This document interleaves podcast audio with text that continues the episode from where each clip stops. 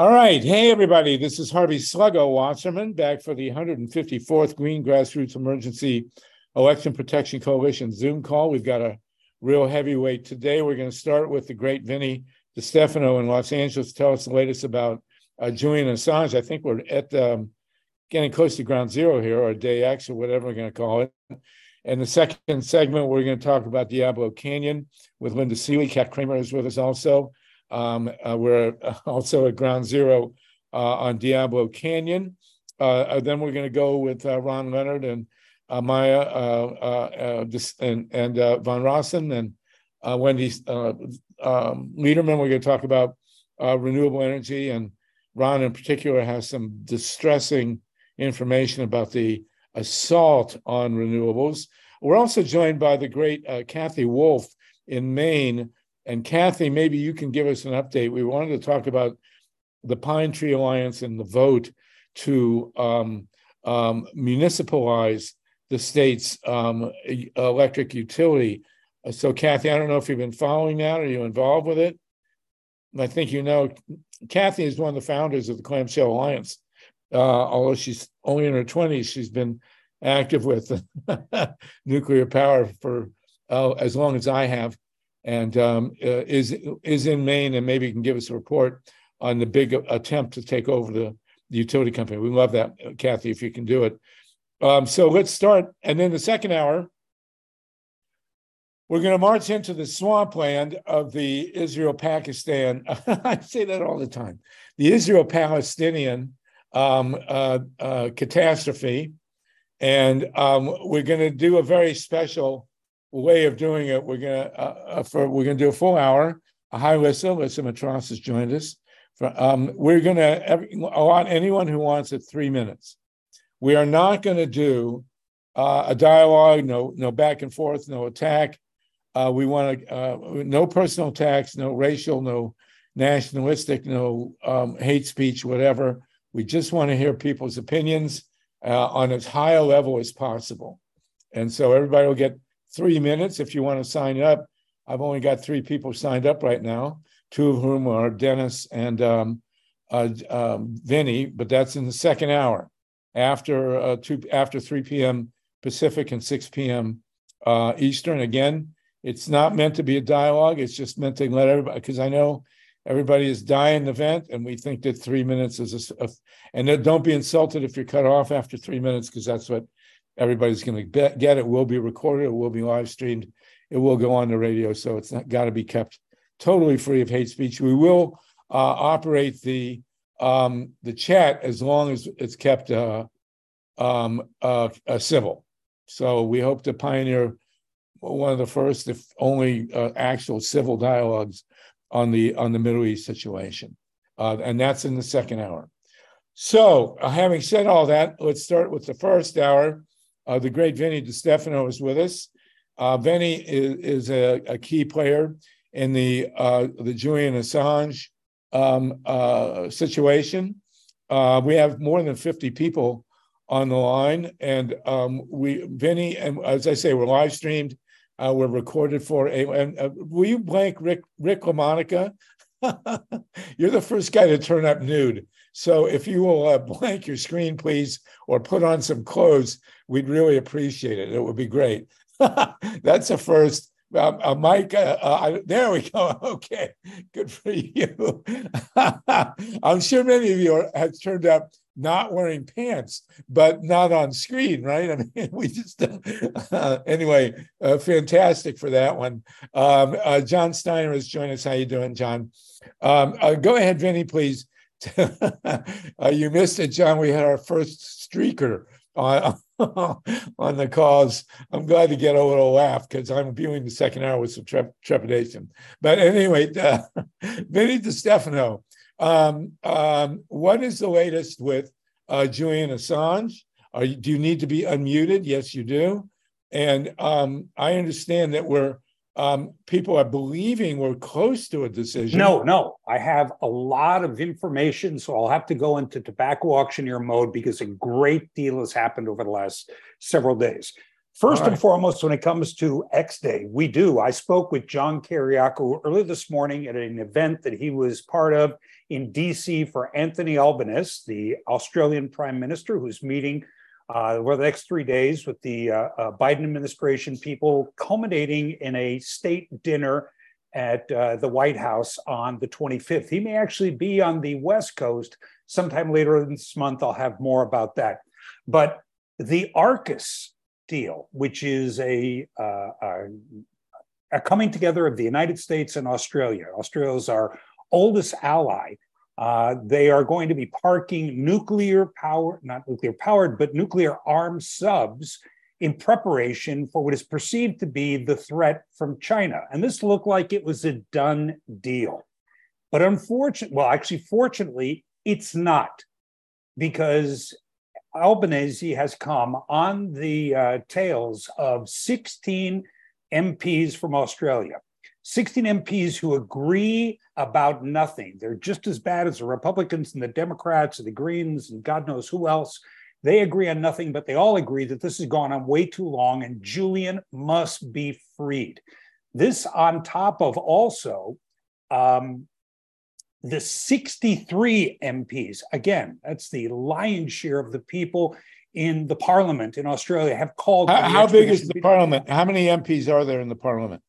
You know what? I don't know about that. Okay, I do know, I do know this that 90% of the Australian population wants this extradition dropped. And there are two, two articles, one in the LA Progressive by the great Stephen Rohde, the other in Truth Out by Marjorie Cohn that uh, are calling for this extradition to be dropped and that it is a slap in the face to our closest ally that would hold someone in prison for simply being an honest journalist. Now, uh, to go back to what John Kiriakou told me, I spoke to him at a protest in uh, um, in DC, and he said he was in Iceland over the weekend, and his sources in Iceland, which are very good, said that the the likelihood that X Day will occur will occur on December the 23rd. Now, that's an important date because it bumps right up against the holidays. And so it makes a great deal of sense. I'd like to shovel us into the corner, and they would want this to be uh, get as little press as possible. And so it appears that X Day will be December the 23rd. I'll have more information that as we move closer. What well, now, X, like... by X Day, you're, you're calling it Extradition Day? Is that? No, no, that's an excellent question, and it confused all of us. X Day is the day that his extradition case, his appeal, uh will be heard. So I mean, be really in, clear England, about it. X Day in a, Brit- the, in a British court. In a British court. Okay. Now, Assange defense, in um, association with DEA, don't extradite Assange in Europe, will be hosting on X Day a 48 hour webinar, which will be a combination of uh, prominent talking heads and artists, comedians, musicians, actors, people from across the spectrum who, for the next 48 hours, will be reaching out to the public to tell them why this case is of such epic purport, uh, importance to us all. Because if he is, at the risk of repeating myself, if he is convicted, that spells the end, not only of freedom of the press in the United States, but investigative journalism. We know it here and around the globe. And so, uh, what we're asking everyone to do, and I ask everyone to do here, call your congressman, call your senators. When you're telling them to call for a ceasefire in Gaza, which you should do, and we'll talk about in the next hour. You should also ask them to sign. There is a letter by Jim McGovern, a rather conservative Democrat, who's a good friend of Steven Donziger, a very good friend of the show, and uh, uh, Thomas Massie, a Republican. They've put together a bipartisan letter calling for the extradition to be dropped. And so we're asking people phone all your congressmen. And although it's not in the Senate, call your senators as well and tell them that they should sign on this letter or that they should have a, uh, a letter of their own for the Senate drawn up to call for this extradition to be halted once and forever to protect our First Amendment. I'd like to point Vinny, out. Are, are, the, are the Australians asking that he be sent to Australia? being sent home, being freed and united with his family. Yes, they are. Okay. Now, the details that in the beginning, I believe it was to serve the rest of his sentence, whatever that might be. he might uh, they they uh, brought up the proposition that well maybe they might encourage him to plead to a lesser offense but you run into the problem what would he plead to being a good journalist because he's broken no laws other than the byzantine 1917 espionage act and so uh, uh, we believe that a moment has occurred this situation with the australian prime minister culminating on the 25th with the state dinner is we want to have a full stop, everyone to call their elected officials every single day and tell them they should drop this extradition. Each one of our elected officials swore an oath when they took office, not to defend the president, not to defend the country, but to defend the Constitution of the United States against enemies, both foreign and domestic. And the unfortunate thing, the biggest enemy to the First Amendment right now is the Biden administration, why they're con- continuing with the Trump uh, assault on freedom of the press is beyond me, but they are. And so it is incumbent upon all of us to let our elected officials know that if they want our votes coming up in November, they better drop the extradition because that is what their job is to protect our right to dissent, to, uh, to protect our right to have information shared freely with the populace. And that is what Julian is being charged with sharing documents. And again, I had a conversation with John Kiriakou about nine months ago, and he pointed out to me something that's abundantly clear once he said it. Those documents that were released, they belong to the people, particularly when those documents are used to hide crimes, misdemeanor, and malfeasance by our elected officials, by our military officials. And that is the case with everything that Julian released. And I might add at this point, WikiLeaks in its entire lifespan never had to issue a retraction because everything they printed is incredibly well vetted and redacted for safety of the individuals mentioned in there. So uh, we have the Albanese visit, we have X Day, which we believe may be December 23rd. And we're asking people, we have 150 banner droppers across the country that are dropping their journalism is not a crime banners everywhere. If you see one, join them. If you need a banner, reach out to me and I'll see if I can get you one. They're terrific. They're four by 20 foot banners that say, Journalism is not a crime. That is a direct quote from President Biden. And it says, Free Assange. And uh, that's pretty much it in a nutshell.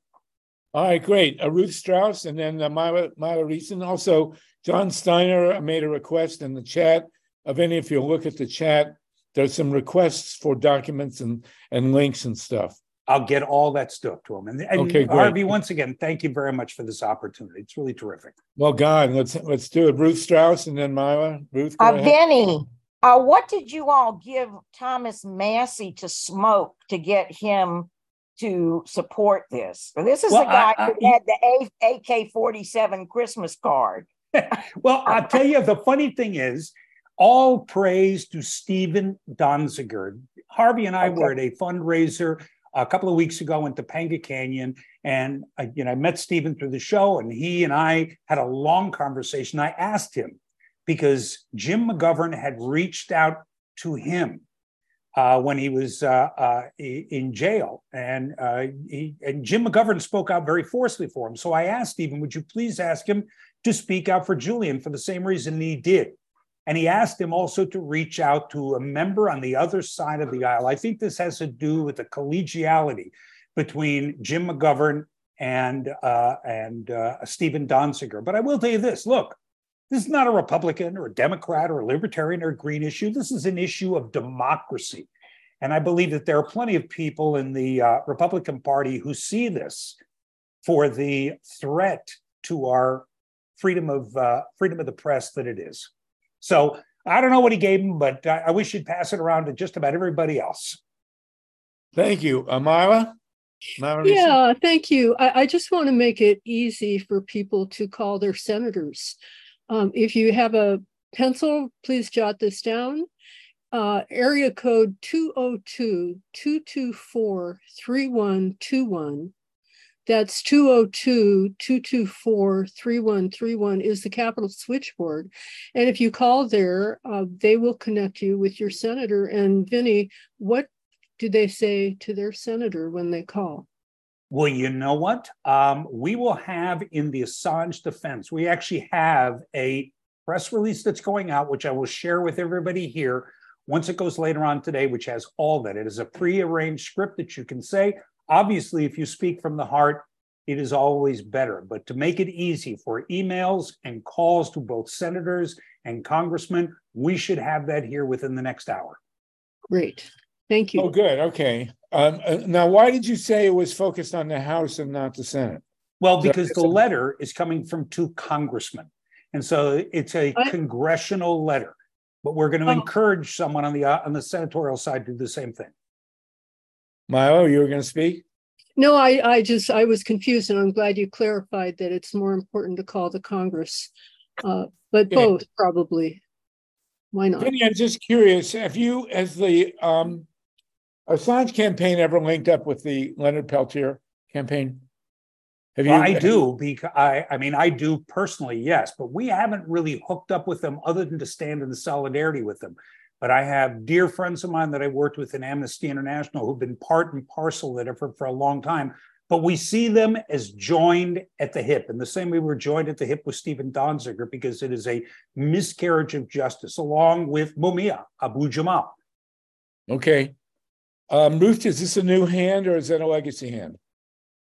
Ruth, did you want to say something further? Did anybody else want to jump in? We have 63 people with us. We are live streamed and we're recording this will be uh, uh, on the uh, progressive radio network uh, thursday night and will reside at our uh, grassroots ep website for the rest of eternity i'd like well, to give a shout out that, to kat okay, and great. dr nancy uh, that we're all in the losers club of the kpfk board oh yeah we want to congratulate the people who ran for the kpfk board and lost also pfw um, but we're going to come back there will be another election soon. And I will say, as Maya uh, Maya knows, and we want you to be involved, that they are trying to sabotage the election. Yes. So we will deal with that.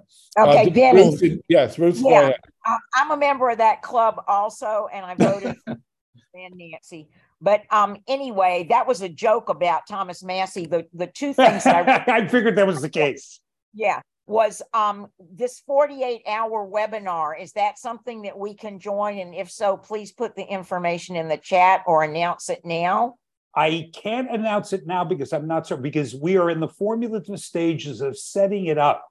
But again, okay, the fine. good news is okay, that it won't okay. be until December. I'm, but I'm on the Assange list, and I just got a notice from Stella today about X Day. But one thing is, I have a lot of Assange gear, T-shirts, sweatshirts, etc but they don't have an American store anymore. It seems like it's only in Britain. So I, the reason for that they don't even do have that. Ruth. The reason they don't have that is the site was hacked. Matter of oh. fact, uh, the WikiLeaks page uh, could no longer ship shirts or anything because a nefarious actor shut it down. It's been shut down for a while. We're trying to rebuild it again, but with everything that's going on, it's unfortunately T-shirts and bumper stickers and tchotchkes is low order of uh, uh, uh, of importance right now. Although the person that printed up my uh, the banners that we have, the banners for the banner drops, my brother-in-law, no brother-in-law jokes. I this guy walks on water as far as I'm concerned. And he has been engaged once we have the opportunity, the time, and the wherewithal to re-engage and we'll do our shirts and the rest of that stuff so people can buy them and proudly wear them wherever they go. Well, put me down for a 2X and um, um, Wendi, and then we're going to move to Diablo Canyon. We got Linda Seeley with us. Uh, Wendi Lederman, go ahead. Thank you. Um, I just kind of want to uh, bring things. It's like sometimes we have to go back to basics just to remember exactly like why we're in, in a fight. Um, you know, Assange has, I think he spent what, four days in the United States in his entire four. life.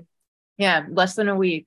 And he's being charged with treason um, for nothing he has alliance to other than the truth. Um, I encourage everybody to watch the war log tapes. I will never forget the first time I saw them where like innocent journalists and people were being mowed down like it was a game by some people hitting a button, you know, like with I guess in, like just insane um, brutality by our um, military. Um, 175 years for, for publishing war crimes, which is what we'll be discussing later, which continue to happen in the world. So it's even more important now to bring these things to light, to hold power accountable so just mass genocides don't continue to happen. If we had listened to him in the first place, how many lives would have been saved? Yet people are still some reason brainwashed that he put people's lives at risk, that, you know, like there's just still a lot of propaganda around what Julian did. And it's just really important to understand like the true facts that he exposed. And at 175 years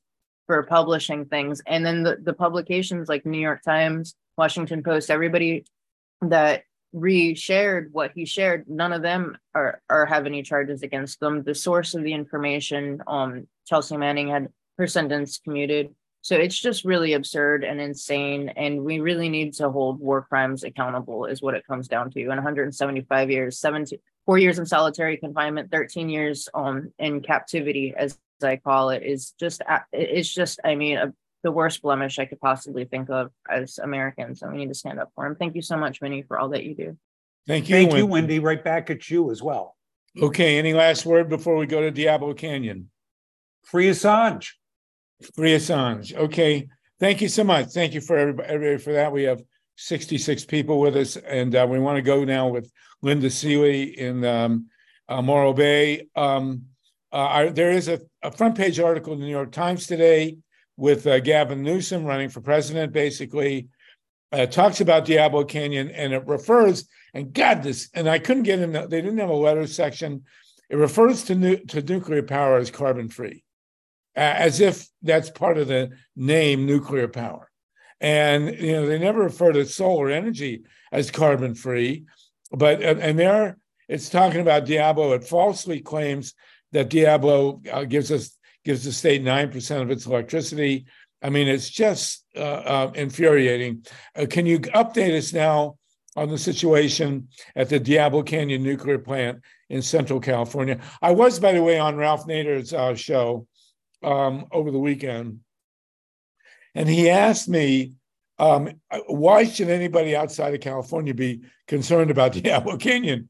And I told him, as we all know, that if you were to design uh, a spot for where a nuclear power plant could do the maximum damage to the continental United States, it would be exactly and precisely where Diablo Canyon is.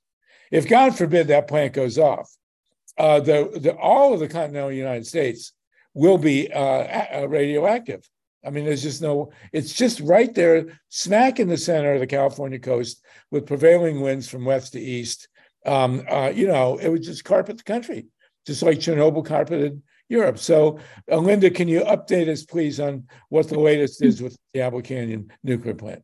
Sure. Thanks so much, Harvey. I heard you on uh, Ralph Nader's show. You were great. Um, thanks for doing Thank that. Yeah. Um, I there is so much to say about what's going on at Diablo Canyon. I guess I want to start with reminding everybody here, and I don't know how many of you already know this, that the reactor vessel of the Unit 1 reactor is very embrittled, meaning that if they had to shut it down quickly, in an emergency and used cold water, which is what they use to shut nuclear plants down, that the thing has a very high chance of shattering like a glass. Okay. If that happened, this is what Harvey was talking about, it would be a catastrophe for our country, for all of uh, every living thing in in the world. So mm, uh, I am with a group called Mothers for Peace, mothersforpeace.org. Um, and we have we have been working for the past 50 years, believe it or not, uh, to try to shut down Diablo Canyon since before it was ever built. Um, our luck is our lucky day is coming. Okay, we've been waiting a long time. Yeah, that's a joke um, we have currently have three um, uh, litigations in process. Two of them, uh, well, one of them is with the California Public Utilities Commission. In order to keep Diablo Canyon running for another five years, which our would be President Gavin Newsom um, ordered the uh, state legislature to vote for a year ago, a little over a year ago, they there are certain um, conditions that have to be met. One of the important conditions is that the California Energy Commission was charged with doing a straightforward analysis of how much um, renewable energy we have on hand and uh, can that replace the the unrenewable or toxic energy from Diablo Canyon and um, the California Energy Commission failed to do that. They were the the report that they were supposed to uh, provide us was due on September 30th, and they provided a preliminary report that was absolutely uh, embarrassing if you want to read it. And you can go to the California Energy Commission website or to the Mothers for Peace website and find that there. Um, they didn't do an analysis about whether or not we need Diablo Canyon. And we know through our own experts that we don't need Diablo Canyon. In fact, it's a, an impediment to uh, achieving a carbon free future. So we've got that. We also have challenged uh, uh PG&E when they decided to renew their license.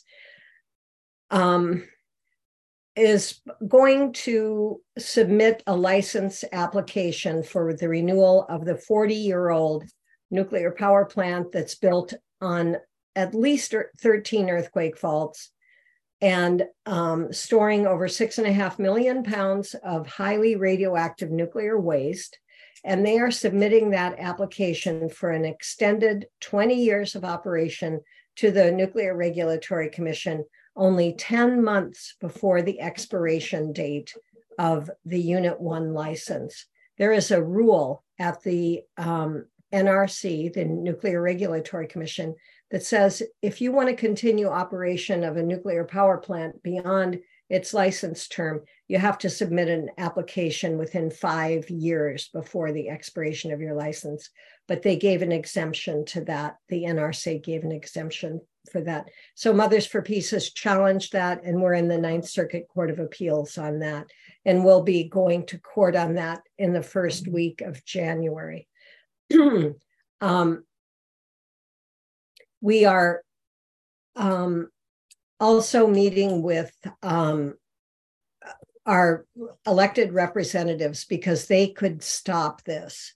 And if they have guts, they will stop it so what you can do in this uh, the people who are here in this um, terrific meeting that harvey harvey has every week you can call your local representative your state senator and your state assembly person and say look we don't need diablo canyon it's take it they by the way they got two and a half billion dollars to prop it up um, 1.4 billion of that from you and me from the taxpayers and ratepayers in California, and the other 1.1 billion dollars from you and me, the taxpayers of the United States.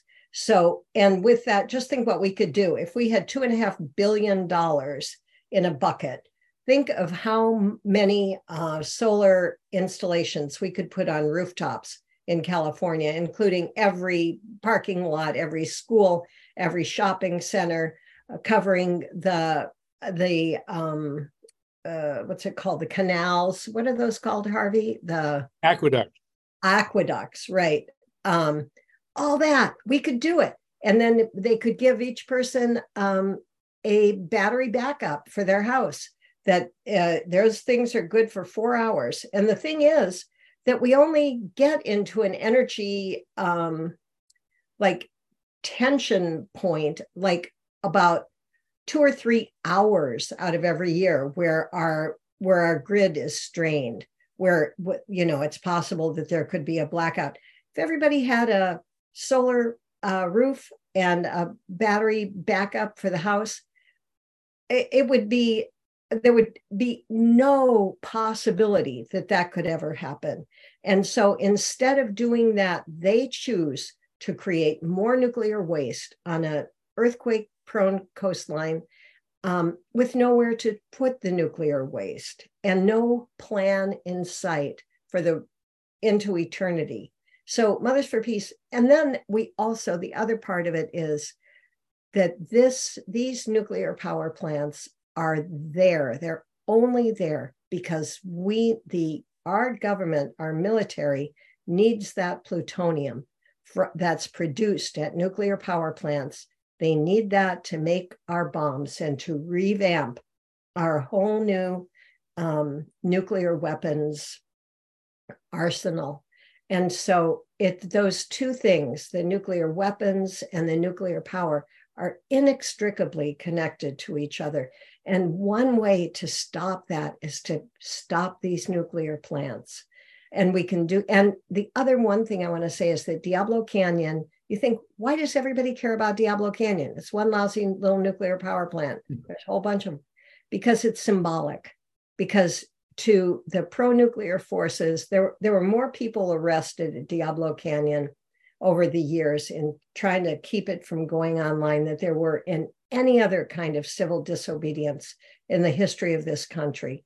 And it's a big deal. It's a big deal to us, but it's also a big deal to the pro nuclear people. And they think if they can keep that running, it'll send a loud and clear message to those of us who don't want nuclear power.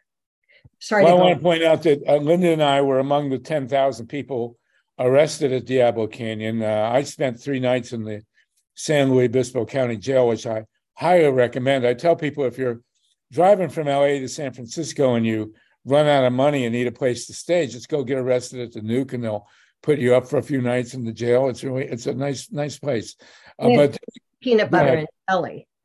We want we want to emphasize that this is a critical moment in Diablo Canyon uh, fight because they are shut. Unit one is shut for refueling right now. All reactors have to shut every year and half or so. It takes about 50 days to refuel. And uh, we do have precedent in at Yankee Rowe in Western Massachusetts in 1971 or two. Uh, they they shut for refueling. Um, uh, well, actually, they got hit by lightning, but they were also shut. And um, uh, the Nuclear Regulatory Commission demanded that they test for embrittlement, which is a key issue. They couldn't do it or wouldn't do it, and Yankee Rowe never reopened. So we have the same lawyer uh, from back then. Diane Curran was the lawyer then. She's the lawyer now. Anybody who can do anything, go to mothersforpeace.org, mothersforpeace.org, and um, uh, send in donations and whatever else you can do. We really appreciate it. Connie, I know if you got your hand up, I, I do want to very quickly well, go ahead, Connie, and then we're going to go to Cathy Wolf. So, Cathy, be ready to tell us, please, about uh, Maine. Connie Klein in, in Cleveland, did you want to say something to us? Yeah. Um, can you hear me? Yeah. Um, hi, Linda. I am always so impressed when you're able to summarize 50 years of fighting this. Um, as you may or may not know, Perry also, uh, the Perry nuclear power plant also got an exemption to the five-year um, NRC rule to uh, apply uh, for license renewal. I just, I have two quick questions. Well, we're in the process now of trying to fight um, that 20-year extension.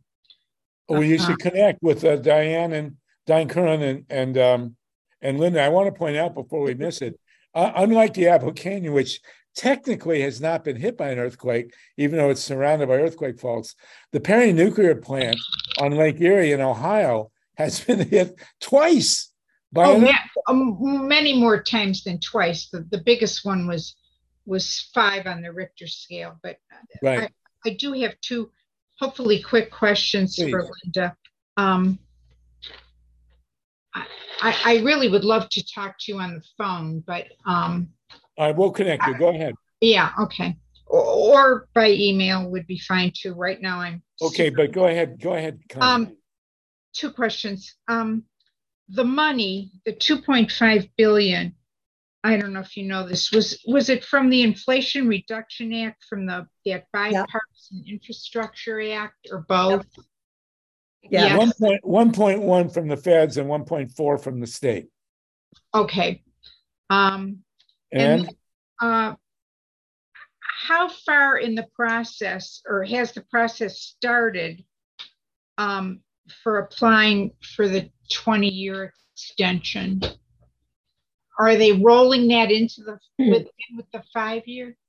Yeah. Oh, the the the state legislature is the one that created the five year one. They didn't even know about licensing and all that. They just said, "Oh, well, let's keep it going for five more years," without uh, considering the fact that it's a nuclear power plant that has to have an actual license. You know, and so right now they have not applied for the relicensing. That application is due on December thirty first and they will have it done. But they're applying for a 20 year license renewal.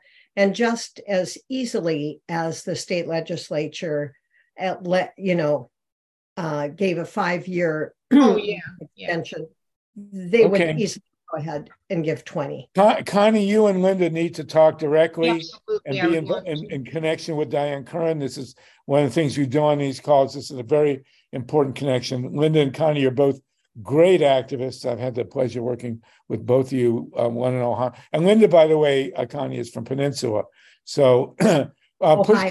Of everybody in California is actually from Ohio. So you need to know that. Okay. Uh, as is uh, Dr. Well, Dr. Nancy here is from Michigan. So uh, there we go. So please be in touch, the two of you. Uh, we, I got to move this along. I do want to introduce Connie, uh, uh, uh, Cathy Wolf. Cathy, are you there? Cathy and I also go way back in New Hampshire. Uh, Cathy now lives in Maine. Cathy, there's a bill on the, um, well, tell us about this Pine Tree Alliance and what's going on. And then I want to ask a question of Ron Leonard. But go ahead, Cathy. What's going on in Maine? You need to unmute, or I need to unmute you. There we go. Um, where'd you go? Um, Yeah. I'm, you're putting me on the spot, Sluggo. I'm not totally on top of, of the whole issue. I sort of watched it from afar. I haven't been involved in it. But basically, it's a referendum question coming up this November that says, do we want uh, to have a public statewide electric utility instead of two companies owning uh, the distribution of electricity privately, Central Maine Power and Versant, both of which are owned by uh, one by a company in Spain, CMP, uh, called Iberdrola, and the other, Versant, is owned by a company in Calgary, Canada. Um, they, God, let's get wait a minute. You, the two utilities in Maine are owned by companies in Spain and Canada. yeah, and they're not generators. Um, uh, they're uh, they're mainly power lines. But so the real question is is whether uh, the generation, the um, distribution of electricity should be controlled by a public entity or by a large large corporations which are making profit, lots of profit. Maine has some of the highest, if not the highest, electric rates in the nation. Pine Tree claims they can bring that down, but they've got to buy out CMP and Versant to do it. And therefore, there's been a lot of, well, how are they going to do that? And isn't that actually going to cost us more? The governor sides with against the referendum question, and everybody loves Janet Mills, but she's been wrong on indigenous rights too, as well as um, this one. They, um, the um, companies, though, have ex- these are the kind of flyers that are coming in our mail uh, against the referendum question constantly, one or two a week. They have spent, um, they have at least about $11 million invested compared to something like less than half a million by the uh, grassroots group. And it, it is a referendum, is that right? It's a referendum question. I think it's, I don't think it's 60%. I think it's a 50% referendum. Um, it Okay. probably is not going to pass. Um, but I sort of see it as like a first step. And what I would love to see personally is a push for local utilities, public utilities. I mean, Okay. Small town. Well, this would be a big deal. I, I hope you're wrong. I hope it does pass for God's sakes. Yeah. Um, I, um, I'm it- not on, I'm, is there anyone else here of you 60, whatever people who could be more explanatory on this than me? Because No, you did fine. We've talked about it before. Um, so uh, is, we have, and also about referenda, which is a big deal, but we do have uh, great organizers that uh, we could connect the, the, the group there with. So there you go. Justin LeBlanc, uh, someone asked me, what is the, the name of the plant in Ohio that's been hit by earthquakes? It's Perry, P E R R Y. It's about 35 miles east of Cleveland, right on the lake. And it did get hit um, in the 1986, or, or was it seven? I think it was 86, exactly within three days of the time that the, the Challenger blew up. Um, it was out, you know, I, I debated somebody from the utility uh, near Perry, I think it was in Madison, uh, the night that the, the Challenger blew up. And then within hours, Perry was hit by an earthquake. It was outrageous. Anyway, Justin and then um, uh, Rick Monica, please. And Maya has joined us. Okay, go ahead. Uh, Justin and Rick, go ahead. So this was mentioned on a previous call that the uh, Rancho Seco plant in Sacramento was successfully shut down by a public referendum. Yeah, that was June June of 1989. Yes, and that was because it was a publicly owned plant. Right. There are companies, or I should say, uh, public agencies that have uh, used their rights to buy out plants to make them public, and the methodology usually is through a uh, entity called a community choice aggregator, uh, but you can also form a municipal utility through a franchise agreement with your city as well. Uh, and uh, so, on a related note, uh, there are some laws going uh, up for a referendum on the money question that Cathy just raised. of the millions on one side versus the hundreds of thousands on the other side and that is a question two, which is about restricting multinational companies from being able to spend money on elections, uh, hmm. specifically those who have more than 5% group ownership or 1% individual ownership would be banned from participation. Now that includes 98% of S&P companies. And so uh, it would put the voice back in uh, the realm of the people, not so much of the corporations. Uh, a third uh, is worth mentioning here is uh, that as far as uh, trying to advocate for citizen power, uh, there are entities, grassroots, that are going out to do that. One of them I found out about uh, this past during summertime this year was Netroots Nation, has a segment that is specifically on public power agencies as the future of uh, the Green New Deal. Thank you. Thank you for that, Justin. Very uh, apropos and on target. Um, it's Iberdrola, by the way, Cathy. That's the name of the Spanish utility, Iberdrola. They actually uh, own very big wind farms and do solar as well. But uh, um, you know, this is ridiculous here. Um, Rick LaMonica, and then I want to ask a question of uh, uh, Ron Leonard, and then Maya von Rossum is with us. Go ahead, Rick. Rick, uh, you go. I grew up pretty like 50 miles from Erie, and my guess is 25 miles from Cleveland. It's getting damn close to Erie. I don't know which side of the state border that is. The Perry nuclear plant is in between uh, Cleveland and, and yeah. Erie, but and uh, pretty much halfway.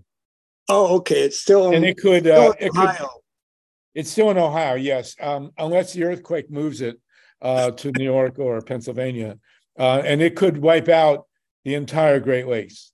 Uh, very easy. It's a very big nuclear plant, and it's been there since the '80s. It's about the same same age as Diablo Canyon, Perry. It's a single reactor. When the um, earthquake hit Perry in 1986, the governor of Ohio, Dick Celeste, who was a good liberal, took them. Took this is how bad the law is on nuclear power he took the Perry nuclear plant to court. It had not yet been opened, thank God. And he asked the owner of the Perry nuclear plant um, to please delay um, opening until they could check to see the impact that the earthquake would have on evacuation. Because all nuclear plants are required to have a workable evacuation plan. And the, the, the utility told Dick Celeste to take a hike and he went to the to the federal federal court in, in Cincinnati, and the federal court in Cincinnati said they could open without a study of the impact of the earthquake on evacuation. So the state proceeded to do the study anyway, even though the reactor ignored them. And the study came back, surprise, surprise, and said, "There's no way in hell that you can um, evacuate uh, the Perry nuclear plant or the environs with, um, with in an earthquake." And they still open, and and that that was it. Uh, thank you for that question. I want to ask Ron Leonard, who looks like he's getting some sun. Yeah. Um, um, uh, Linda raised the question of how many solar arrays could be bought if we took the two and a half billion that Newsom is putting into uh, Diablo. How much solar will two and a half billion dollars buy, Ron Leonard? Well, you could easily instantly double the amount of solar roofs in California in one fell swoop, which would be from 1.5 million solar roofs to 3 million solar roofs. The 1.5 million solar roofs probably produce more than, I'd say, 13% as a round number of California's power comes from rooftop solar systems. And that rooftop solar systems saved the actual grid four times so far as, as I counted. It's unbelievable. And, and, and more, by the way, just for the record, more electricity is supplied to the state of California by rooftop solar than by Diablo by a long shot. And there are 1,500, 1,500 people working at Diablo and 70,000 working in solar in California. There are more people working in solar in California than there all are digging coal in the whole United States. And yet, this governor uh, don't get me. I, I, have to keep my language. Uh, we want to go to Lynn and then to Maya Rossum, who's an invited guest. So Lynn Feinerman and then Maya Rossum, please. Maya Von Rossum, please. Lynn, you got your hand. Uh, unmute. We have 66 people with us. Okay. Um, yeah, sorry. Um, I haven't been able to reach Linda Seeley by um, the chat and I don't have her email. Linda, I spent a morning trying to um, locate people at Cal Poly SLO to start a student anti-nuke movement again and came up with a great big wall.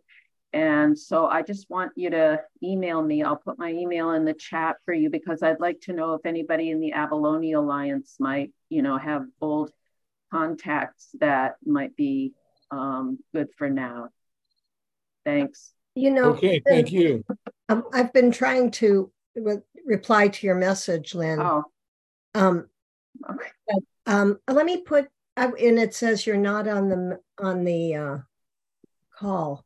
So, uh, well, here I'll, I'll connect you. Uh, I'll go ahead. I have both your emails. So after okay. the uh, after thank the talk, I'll I'll connect to both of you. Okay. You. All right. Thank you. Uh, uh, moving on, Cathy, it's great to see you again. Cathy and I uh, did the media um, uh, for the Clamshell Alliance uh, back in the previous century. Um, but Cathy at the big one went and got arrested. And I, I, the other three, we had a four person committee and three of them got arrested. And I was sitting in a farmhouse talking to all the media in the world. I really missed you then, Cathy, believe me. Okay, I still do. Um, okay, with Maya Von Rossum now. Uh, we have 11 minutes, Maya, and uh, you are the godmother of the uh, Green uh, Amendments movement, and we we need your wisdom on how to use the Green Amendment tool to fight these nuclear plants. So go ahead and to promote solar. So go yeah. ahead, please. So um, thank you very, very much for that. And I'm really happy to be back um, and, and was gra- glad for the opportunity to talk about how a green amendment, that is a constitutional amendment added to the Bill of Rights section of your state constitution that will recognize and protect the right of all the people of the state to things like pure water, clean air, stable climate, and healthy environment, and make those environmental rights enforceable um, when government takes action that overreaches and infringes on those rights in the same way that they might overreach and infringe on another fundamental right, like the right to free speech or freedom of religion. When government behaves inappropriately, people can turn to the Constitution to protect that right. Well, when you have a Green Amendment, you get that same kind of protection for the environment. Um, and so, what I explain to people is they think, well, well, how am I going to use this? How is this going to help?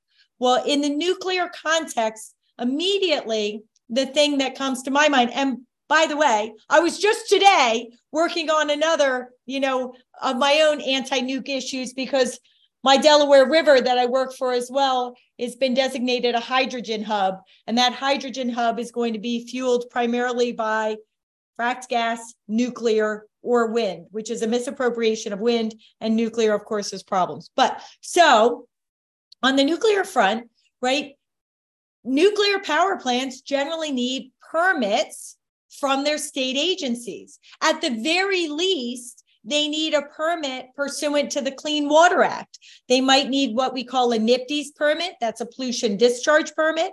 They also need a permit that has to do with a section of the Clean Water Act called 316. It's section 316. There's an A and a B, and that has to do with pollution discharges. And the B has to do with the cooling water intake structure where they're sucking in all of that water to cool down their nuke plant. And different facilities operate in different ways.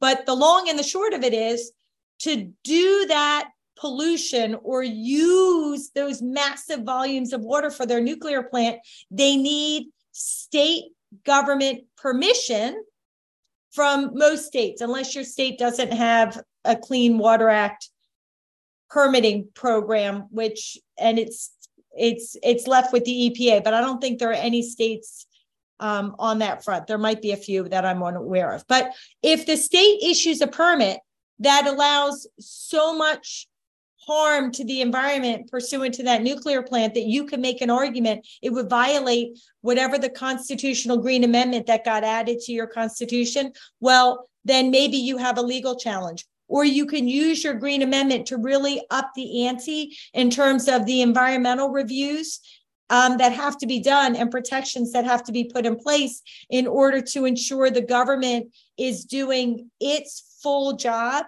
to protect your environmental rights. On the clean energy front, if there's a bad clean energy project, perhaps they want to put um, a, they want to cut down a forest to build a solar array along a river. Well, then your green amendment might be able to be used to say, hey, that is the wrong place for this clean energy project. So that's not really a good project. And you might be able to use your green amendment to redirect that project to, to a good project. Yep. Or you might have a good clean energy project that's that that you want to advance. And you can say, look, the government has a duty to protect my right to a safe climate, my right to healthy environments in order to fulfill that obligation, you need to do more rooftop solar. You need to do more of this kind of progressive clean energy. So, Maya, you're obviously a great campaigner. And uh, in the short term, it would be really good, I think, if you could connect with the people in Maine, uh, the Pine Tree Alliance, to apply your incredible organizing skills to this referendum. And also, of course, there are tremendous um, conflicts in California over the permits at Diablo Canyon, which the state is just violating left and right. I mean, it's so outrageous. the Maine Pine Tree Amendment is part of my Green Amendment movement. Um, and I was there at the founding. So is that what you're saying? Connecting? Yeah, yeah. If you're involved with I'm it, already, great. I'm already a part of that effort. Well, Cathy Wolf uh, seems to think it's an uphill climb. What do you think we have a chance to win in Maine? I think we absolutely have a chance to win in Maine. Look, a constitutional amendment is a higher hurdle than just any old law. Yes, it's a higher hurdle, it's harder to get, but that's one of the values. Once you they, secure it, you're not going to lose it. Can they win in Maine with a simple majority or does it take more than 50%? Um, I have to go back. I think the Maine process is is a higher majority. I can look at it while we're going. Actually, at on um, Maine for the generations.org. That's our, our, our website for the Maine Amendment. We'll have that process up there while you're talking. I can go look it up, but I believe it might be um, a two thirds vote. Ooh. That's required if you're going to do it once. But again, it's really worth fighting for because you pass a good law, right, for the environment fundamentally at its core that law is going to be about per it's going to be about legalizing pollution. And even if you get a good law passed this year politically it can be removed next year. If you get a constitutional right to a clean safe and healthy environment it will apply to every environmental issue of import in that state number 1 right? So it's all of us are benefiting who are no matter what environmental issue we're fighting. But number 2 once you get it if the political winds change in your state, the legislators can't just turn around and use the legislative process to strip away those fundamental okay. environmental rights. They would have to meet that same high hurdle again. And once people have a right to clean water and clean air, they're not they're not giving it back. Okay. Amira Reson, did you want to say something, Myra? I do. Um, here in California, as in many other states, as you said, the, the state uh, administers the Federal Clean Water Act, and the Diablo Canyon Nuclear Power Plant has been operating out of compliance with that act ever since because they discharge superheated water into, into the ocean and it decimates the marine environment.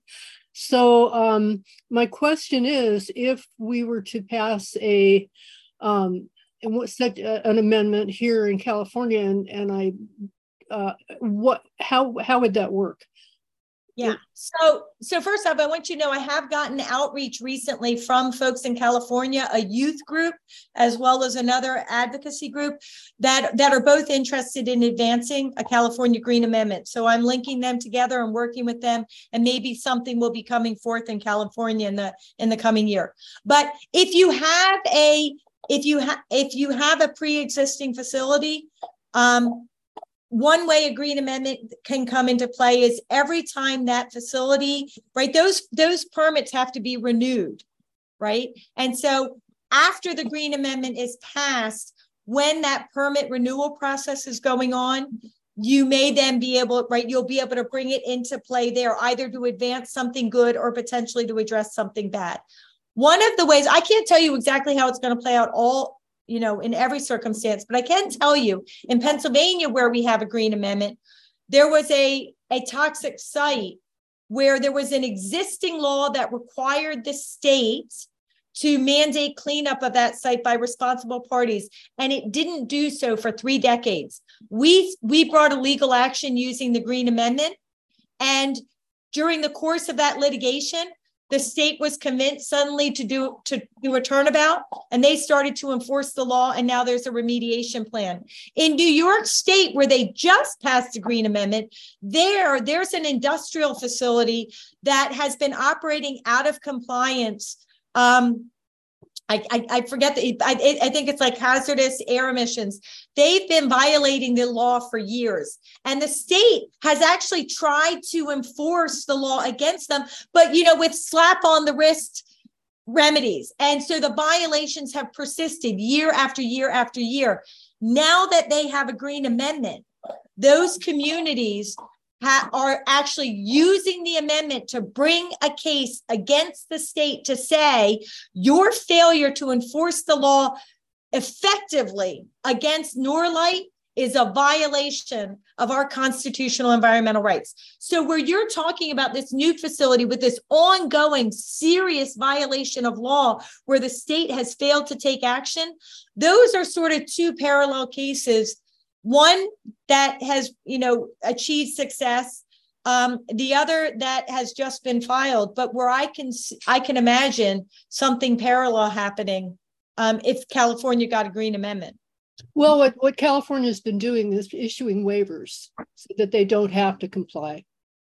And so that would be the that would be the argument right? You would be ta- demonstrating the decimation to the environment, right? The very serious issue that's happening to the environment. And you would point to whatever is the constitutional language that got passed and say that failure to enforce the existing law through that waiver mechanism, or just you're allowing this facility to, to operate in general in a way with such devastating consequences. You know, we believe that that rises to the level of violating our right to a healthy environment, to healthy ecosystems, right? The language in, in every amendment is different, but you know, one should be mindful of what you're talking about when um, in, in, the crafting of that language. And I actually know what the, the, the California proposal is likely to look like. And I do believe that ecosystem language is in there. Well, one thing that we run up against, of course, with the nuclear plants is the Atomic Energy Act. And many of the courts will rule, uh, even on the most basic stuff, that it's preempted by the federals, feds, and they send it over to the NRC, which always, you know, we, we refer to the NRC as nobody really cares or no real chance. and um, and that that's a big problem with uh, the uh, the Atomic Energy Act of 1954 essentially set up the nuclear industry as a country with its own laws uh, that we can't penetrate. So you know, you may want to. It would be great to have you on the team at Diablo because uh, there are there are they are violating so many state laws. I mean, the, the, the California Environmental Quality Act, CEQA, which was signed by Ronald Reagan um, in 1980, is a very powerful law, except when it comes to Diablo Canyon and they walk all over it. It's ridiculous.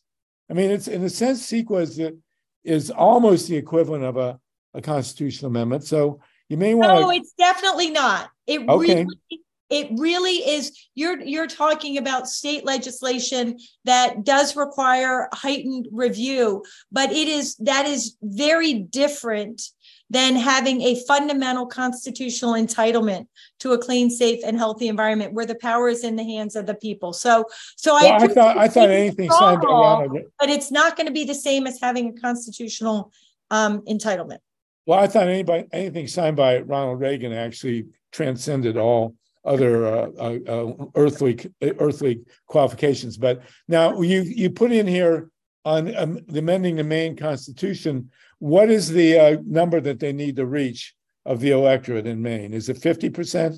Is it 60 Yeah, so I, I I I pulled up the um the information sheet. So I'll look at it. So there are a couple of pathways. So it it has to be um two thirds. Oh my God. Um, the referendum has to get two-thirds? two third concurrent vote.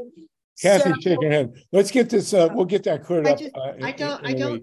I, I think it is two thirds for a constitutional amendment, but question three is not seeking a constitutional amendment. Yeah, is my oh, understanding. Okay. All right. Question yeah. three is only seeking to establish a statewide uh, organization that would run the public utilities yeah that's okay. dramatically different. And you know and, and again the legislative path is is a different pathway. The constitutional pathway is always harder but in the end it, it's up to the people to decide right? It goes two-thirds vote of each of the houses of the legislature goes before the people but that means that in the final analysis if anybody tried to strip it away the people would have to agree to that and they're just not going to Okay, so we are at three o'clock now, uh, Eastern uh, Pacific time six. Maya, it's always great to have you on. Really interesting, Cathy. I hope you'll come back and join us because this is in November. It's coming soon. We need to reinforce this vote. I got to tell you, Cathy was absolutely. She was the only professional journalist journalist we had. She worked for the AP at the before she came into the Clamshell Alliance, and um, and as I can recall, did the only one that did not drop acid uh, on our uh, call during while we were doing all the radio interviews. So anyway, so keep slug with out, us. Slug out real, Mike real quick. Yes, Mike, go ahead, please. Mike I just, I just wanted to mention that Progressive Democrats of America is championing what we're calling the 21st Century Economic Bill of Rights. And one of the 10 principles is the um, a safe and clean environment. So I would like to work with Maya and get her together with Alan Minsky of PDA to try to maybe incorporate this, these green amendments as uh, by reference to the, um, the 20, 21st Century Economic Bill of Rights. And I'm going to drop a link to that in the chat now. So Maya, Wendi, um, uh, Linda, Cathy, you're all together now. Glad to have you all linked up. Connie Klein, this is very important. I have found, by the way, that uh, in my 60 years of activism, that the, and the nuclear, the anti-nuclear movement is totally dominated by women, which is why it's so successful. And uh, it's been my privilege. So all you guys get together, please. And um, um, okay, um, that was an incredible session. Thank you so much. It was a great hour. Uh, I, as a, a, a, co-founder of this session, feel like we are now about to of this. Mike, your hand is still up. Did you want to say more, Mike Hersh? I'm just no. dropping the uh, the 10 principles into the chat as well. Thank you so much. And Bianca, I do want to mention that uh, your in your comments on the chat about fusion that you're uh, we, we, need. I'm happy to contact you with and talk about fusion with you. So um, we're now going to jump off this cliff. Um, uh, over the past month or two, I've felt that as a highly political um, uh, uh, uh, Zoom call that we've been ignoring the elephant in the room, and I've been struggling, as we all have, with a way to have a presentation that deals with the situation in in the Middle East. Uh, I guess out of denial, I've been calling it Israel Pakistan. It's in fact Israel Palestine. And uh, what we're going to do, and we've agreed on the ground rules, this is not going to be a debate or a discussion. Actually, it's going to allow people three minutes each. I know everybody really wants to vent. And so we will, if you sign up, I have three, uh, four people actually signed up so far, all men, by the way. So uh, I want to change that if possible. But um, uh, each of whom has particular expertise. Everybody is invited to speak. If you'll put your name or raise your hand, we will call on you.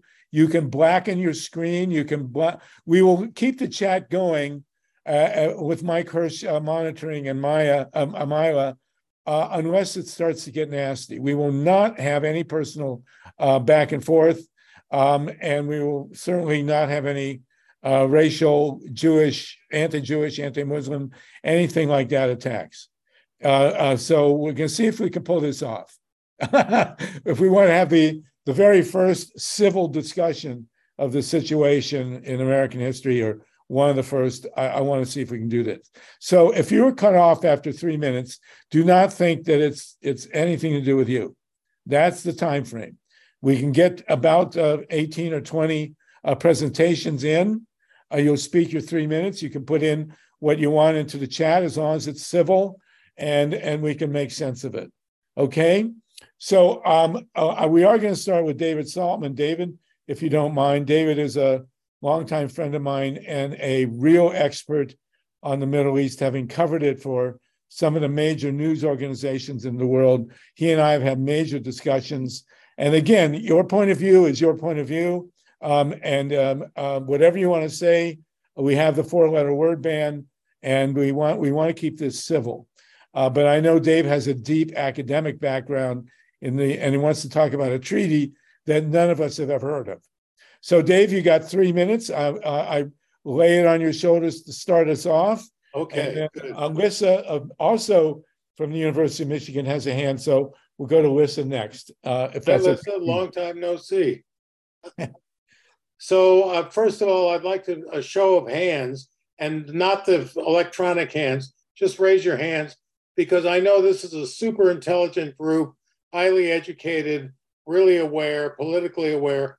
I want to know how many people in this group have heard of or know something about the Treaty of San Remo. Raise your hand, please. I'm seeing zero hands. Anybody see a hand? Okay. So I Harvey has asked me to give a, a two minute or three minute uh, summary of the origin of the two state solution and the reason I don't know why we've never heard of the the Treaty of San Remo, but I can assure you that you're in millions of uh, are in the same boat as you, including some very well-known historians uh, who completely ignore this treaty.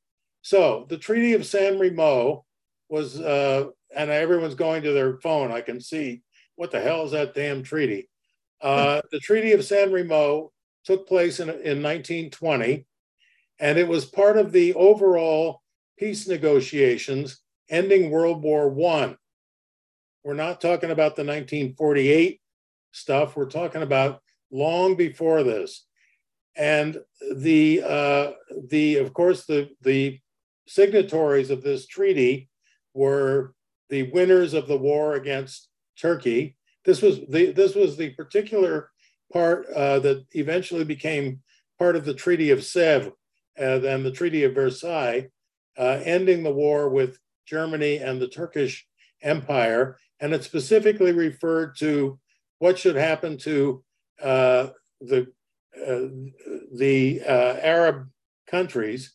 And it's, it was the origin of the British mandate in Palestine.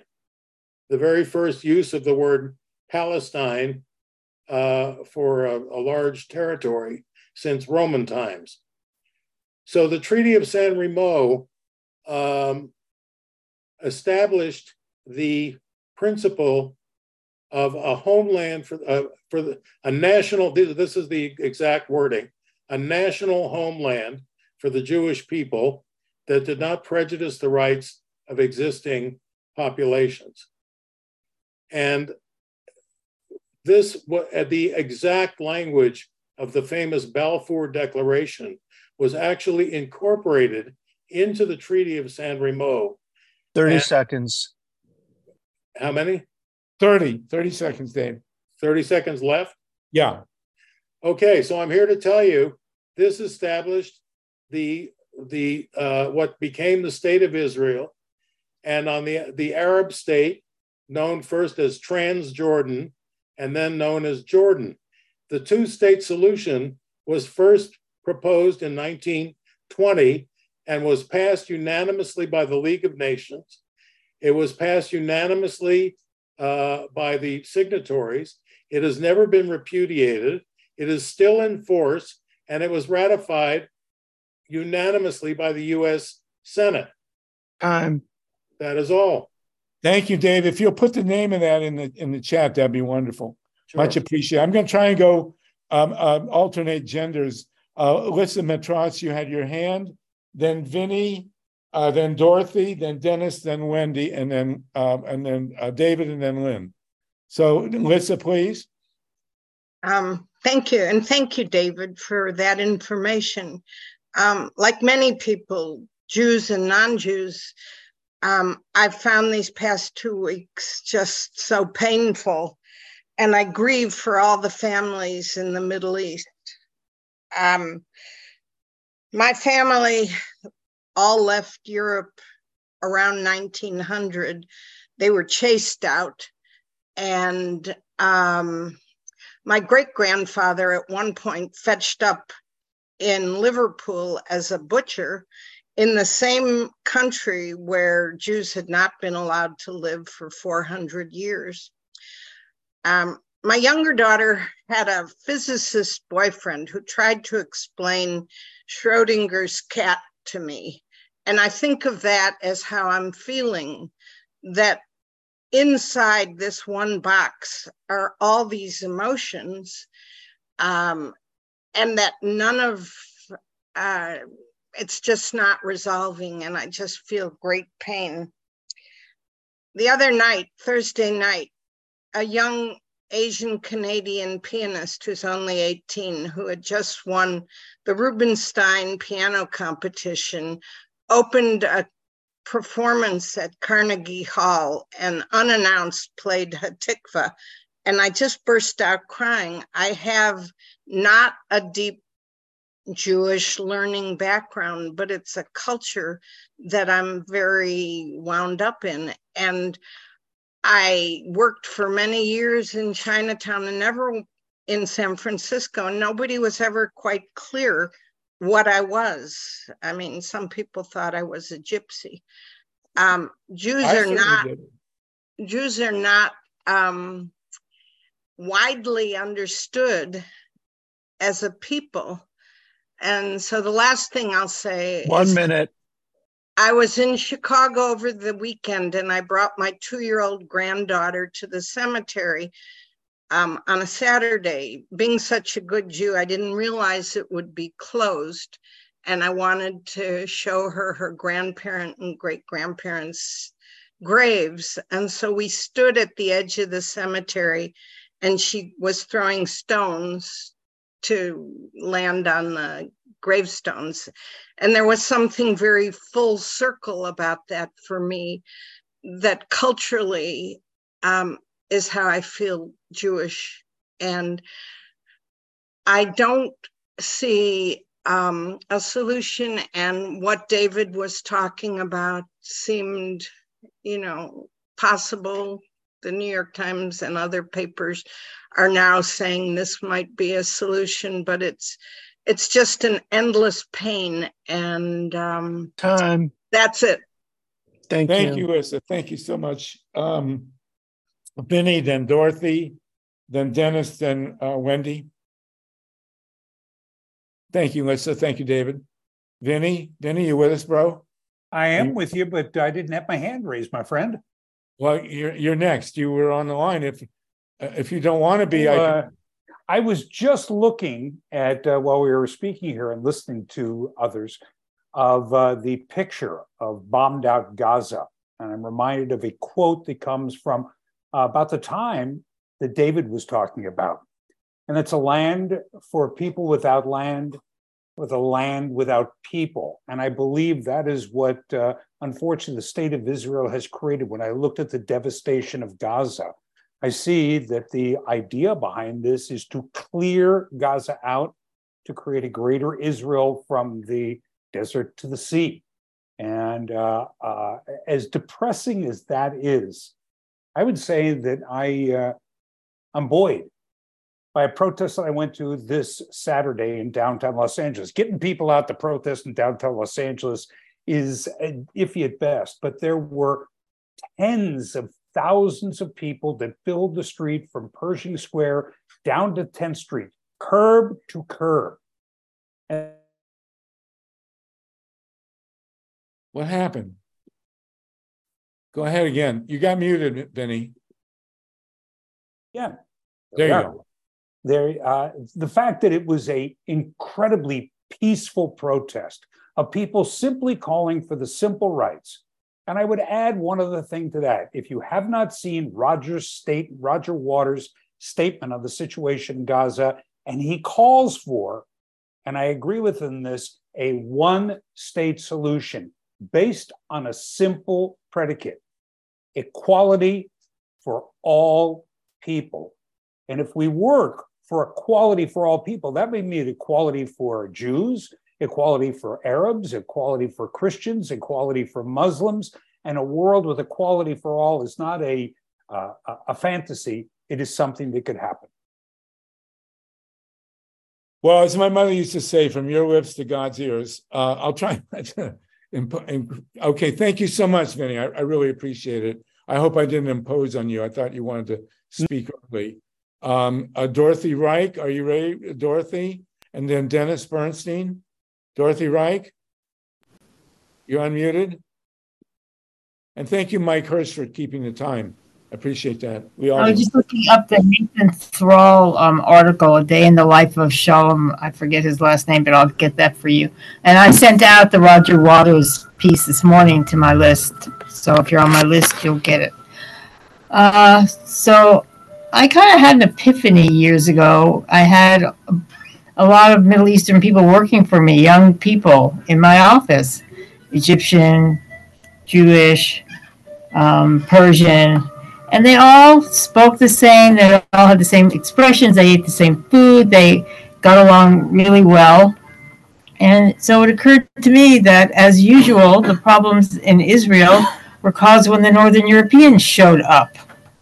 And before that, I think that the Jews and the Arabs lived in mostly peacefully together. They they might have had their differences, but I, I realized that this is all this is you know th- this is not the way it was and this is again caused by our northern european wars and sending people to israel to get them out of europe in 1948 uh, and what's what's happened to the palestinians and if you talk to israelis they will tell you there is no such thing as palestine oh, okay, cool. I've had that told to me many, many times. There is no such thing as Palestine. It's a made up, it's a made up country. There is no such thing. And so therefore, there's no such thing as Palestinians. These are they're just Arabs, and the hate is, is unreal. And I, I I don't even know where to start. How they thought that they could treat the Palestinians this way for so many years, with their feet on their necks and not have something horrible happen mowing the grass, bombing Gaza every three or four years for sport to test out new American weapons.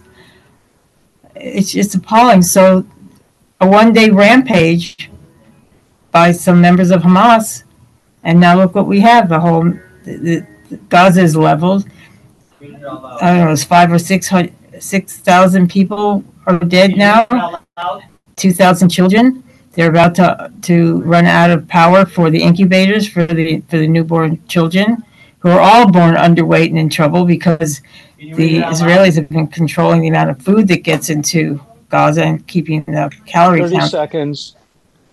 Uh, so I, I don't know where to go from this. I have a lot of Israeli friends. We have Israeli clients that we work with, and I'm heartbroken for them.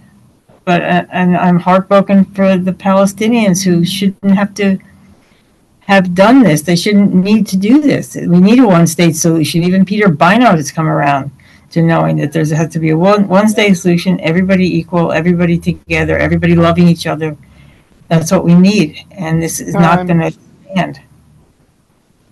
Thank you, Dorothy. Very, very moving. Uh, much appreciated. Uh, Dennis, did you want to go now? Dennis Bernstein? Dennis Bernstein, can we unmute you? We don't want to. Okay, Dennis, we're good. Three minutes, please. Go ahead, Dennis. Uh, wait, wait, wait. We can't hear you. Dennis, I've got, Me on mute. there you go. You're good. You're good. Thank you. And thank everybody so far who said those things, some truth about what's happening on the ground. I this is a story that's one by the way, in terms of the first, you know, I've seen Palestine lots. If you do research and you go back to the New York Times and you check their bylines from 1948, it's Palestine, not Israel. So that's where you could see the word Palestine at least once uh, in the context of geography. Um, but now it's Israel. I lost a very close friend in this struggle. Her name is Rachel Corrie. I hope some of you have heard of Rachel Corrie. Um, I was speaking on the phone with her about 20 years ago in March, uh, where she was standing near uh, the an Israeli military bulldozer that was knocking over houses, and she was standing between the bulldozer and the house, and um, she said she had to go. We were supposed to do an interview in an hour. Of course, I never had a chance to do that interview because she was run over by the bulldozer. But I want to remember, I really want to remember Rachel Corrie as I cry myself to sleep every night because she gave her life for the struggle for there to be a place for Palestinians to live safely, be free, one person, one vote. I'm still waiting. Right now, it seems like a Palestinian state of mind. I would love the New York Times to draw me a map of what the two state solution looks like right now. I did interview Francis Boyle, attorney who represented the Palestinians in all the two state solution negotiations. And uh, I think it's worthy, worthwhile going and checking back and seeing what he has to say about the two state solution and his struggle to represent the Palestinians in that regard. It's incredibly important that we understand uh, structurally what's going on here. There are 30 by- seconds. there are this is perfect then because there are by the way now my understanding is there's 130 children palestinian children dying being murdered or dying from circumstances we're hearing the figures but we're not hearing the figures of the people who are being buried under 10 and 20 and 30 and 40 feet of stone i'm sure there i'm sure there's some still some children under there trying to breathe, but we're not going to get them. Thanks, Harv. Thank you, Dennis. Uh, uh, uh, Wendi Lederman, and then David Gurin, and then Lynn Feinerman. I'm trying to go back and forth. Thank you. Wendi, go Um, ahead. Thank you. Yeah, I was um gonna yield to Lynn. I know that she's gonna have a lot of things to say that um are in alignment. Um it's off of what um Dennis was just saying. I mean, we dropped or not well, technically we um so Israel dropped, I think, six thousand bombs last week and 25 square miles, I believe it is. Um that's like more than we dropped in Afghanistan in a year. There's at least six thousand dead. Half of them are children. Um, some controversial things that I don't don't want anyone to get mad at me for bringing up, but I kind of have to. Um, Netanyahu. I mean, and this isn't like theory. This is well documented that Netanyahu funded and basically founded Hamas um for like decades. And and um all those bombs that are being dropped are from us. I mean, they're bought by the U.S. taxpayers. They're U.S. bombs. Um, it's really just, I mean, insanely heartbreaking to see this genocide, this cleansing that's happening. I think Spain is calling for Netanyahu to be brought against the um, international criminal courts for um, crimes against humanity and what's happening here. Um, I want to pose a question that I don't, I'm not looking for an answer. I'm just planting the question. Um, where was the Israeli Defense Fund when Hamas was attacking Israel for hours? When this is one of the most protected territories on the planet, where were they? Where were they? I mean, if I don't want like bugs and critters to get in, I close the door. I don't want them in. Um, something else I just want to point to that's not really getting a whole lot of attention. There is that rabbi in Detroit that was stabbed this week. Um, and people are talking about the rise of anti-Semitism. Well, Rabbi Samantha Woll, because I had just seen her giving these like amazingly impassioned speeches about calling for peace with Palestine and communication.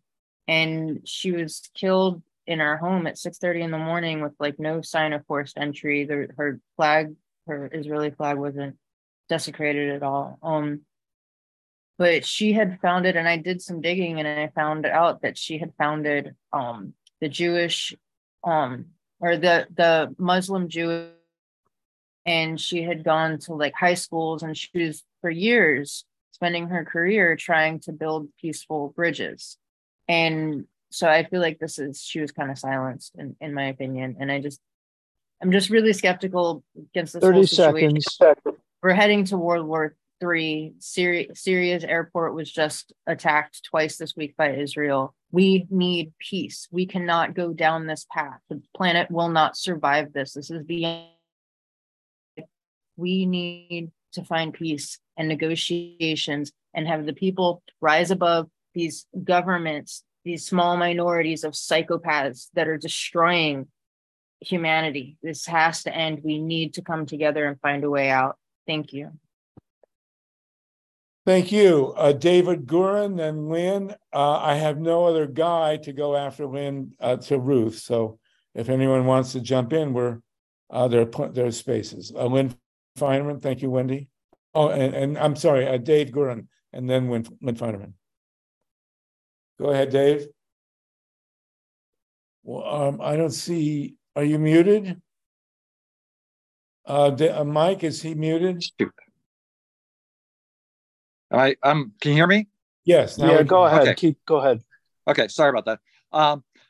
So I can only see three solutions. One is the one state solution, the other is the two state, and the third is genocide. And right now we're the Israelis are have been over the years been doing the genocide solution. The two state solution, the Israelis have taken over a lot of the West Bank, dividing up the uh, where Palestinians can live, dividing uh, with with uh, highways that only Israelis can go down, um, and finally the one state solution. The problem that the that the Israelis look at is they think they can't live with um, the Palestinians. Well, they're going to have to. That's what people do. You get along with people. You work out your laws. And that's what happened in in south africa. When apartheid ended there wasn't the um, black population that killed all the um, afrikaners. They learned to live with each other. They need to come to a res- resolution and um, go over the, what's happened in the last uh, many decades and resolve this. Thank you. Thank you. Uh, once again, from your your lips to God's ears. Um, Lynn Feinerman, then uh, I don't know if Ruth dropped out, uh, but Myla Reson and Becca Calhoun are after after Lynn. Go ahead, Lynn Feinerman. Ruth just hop back on. Oh, all right. So will, Ruth will come back after Lynn. Go ahead, Lynn. Yes, thank you. Um, I just want to give a little background. Um, I was I've lived there in Israel, Palestine for an aggregate of two years, been all over both Israel and Palestine, made a movie there called If You Make It Possible about grassroots peace builders there, Palestinians and Israelis. Also did a project called the Hebron Community Project, trying to teach nonviolent communication and other peace building techniques to uh, Palestinian citizens of Hebron and Israeli settlers in Kiryat Arba. Uh, did that with Dr. Paula Green, may her memory be for a blessing. Um, the entire watershed, which everybody hides, um, and it happened while I was laying in the music for my documentary, was when the uh, when Yitzhak Rabin got up and sang Shir Shalom with everybody in what's now called Rabin Square, and then was assassinated. That was not just an assassination, it was a coup d'etat. It was um, Benjamin Netanyahu was behind it all the way. Uh, he uh, drove the kippah religious settlers to a frenzy. Uh, they had posters up all over the place of Rabin in a keffiyeh, which was supposed to be, you know, a terrible, terrible thing. And um, since then, um, that coup d'etat has been supported mightily by the US.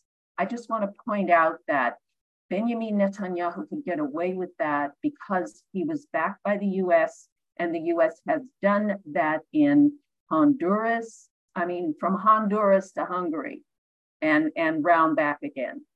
The United States is supporting pretty much every coup d'etat fomenting coup d'etats, giving the arms and armaments for the coup d'etat. What I really believe we have to do is that um, that we, we really need a gigantic general strike against the military industrial complex in the United States, uh, which is fomenting so much of the violence around this planet. And I guess that follows Wendi, you know, in a sense, because Wendi's saying we have to rise up and do something about this. 30 um, seconds. I guess, you know, uh, I could give more history. I mean, she mentioned that uh, Netanyahu has been funding Hamas all along in order to destabilize Mahmoud Abbas's Palestinian Authority.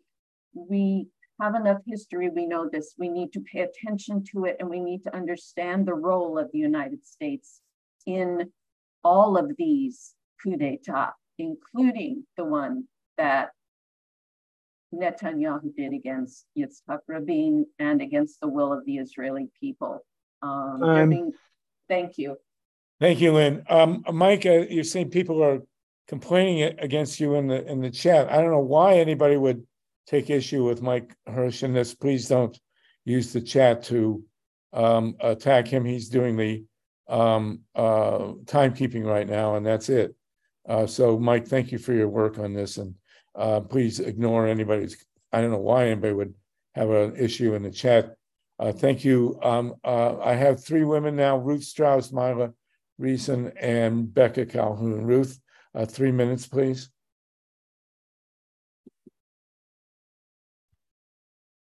Okay. Okay, thanks.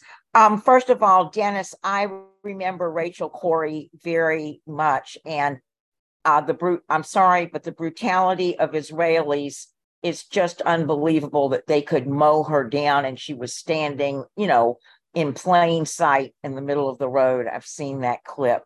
Um, anyway, uh, what uh, I wanted to say, and I'm sure everybody in this Zoom has seen this, but I want to recall it to you for people who are, you know, um, really anti Palestinian. I think it must have been 15 or 20 years ago, Dorothy Reik, you know, organized something for PDSMM and it was the showing of Occupation 101 and that is still you know relevant today and it's a great un- unfortunately it's a great educational tool for people who you know you might run into who do not understand what has gone on um, in uh, gaza. So you know if anybody's forgotten about it i'm sure you all have seen it but if you've forgotten about it i definitely would recommend it to people who um, are unaware. And finally, it's just ironic to me that uh, the Israelis are calling, you know, uh, Palestinians. I think it's I think it's Hamas animals, but I think it may generalize to Palestinians, and they have reduced them to that. They are fighting over pieces of bread. That is just heartbreaking. Um, people who are there to cover uh, the uh, you know bombing and all of that they are going to be pulling out. I just heard today about um, a reporter from, I believe, Finland, who was there with his wife and children and was running around trying to find a bottle of water and a piece of bread for his pregnant wife. So it's just uh, it's just heartbreaking. And um, thank you, Harvey, for allowing us to vent about this. Well, this is uh, the least fun hour we've had on these calls, but I didn't see an alternative. Um, when um, Myla and then Becca were going to call, oh, I see Justin, Eric. Okay. Myla, go ahead, please. This, if you want to speak, we're down to 337, three minute segments. We will end at the top of the hour. So please put in your hand if you want to speak. Myla, go ahead, and then Becca. Thank you, Harvey um, I'm sharing the picture of this uh, six year old young man who was stabbed to death by his landlord in Detroit, who he considered to be like his own grandfather. They were very close, but it just demonstrates how people can lose their minds and uh, lose all uh, sense of uh, right and wrong in in, in situations like this. Um, I'm going to stop sharing this. Uh, Wadea Al Fayoume had um, escaped from a horrible situation and uh, and unfortunately lost his life needlessly. Um, my family, I just want to stop this share. Okay. So um, my my father was born in Ukraine, and he uh, he he suffered as a child during the pogroms. He lived with his grandfather, who was uh, uh, a Rav. He taught uh, he taught about uh, Judaism, and a very wise man. And my father crossed Europe as a, a young child. Um, uh, in by means of something like an underground railroad without papers. Came to the U.S. Um, and uh, I just want to say what I would like to see happen is a ceasefire. I think there's been enough bloodshed, enough brutality, and it's got to end. Um, revenge is not uh, not going to solve anything. What we need is more humanity, more kindness. We need to see the humanity in one another. And, um, you know, it's just heartbreaking to see what's going on. It has to stop. It really has to stop. And, that, and that's all I have to say. Thank you, Harvey.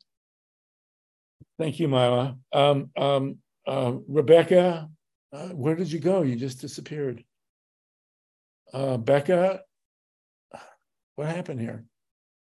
Uh, all right, well, uh, Becca, come back, please. Uh, Justin, go ahead, unmute. Justin, go ahead.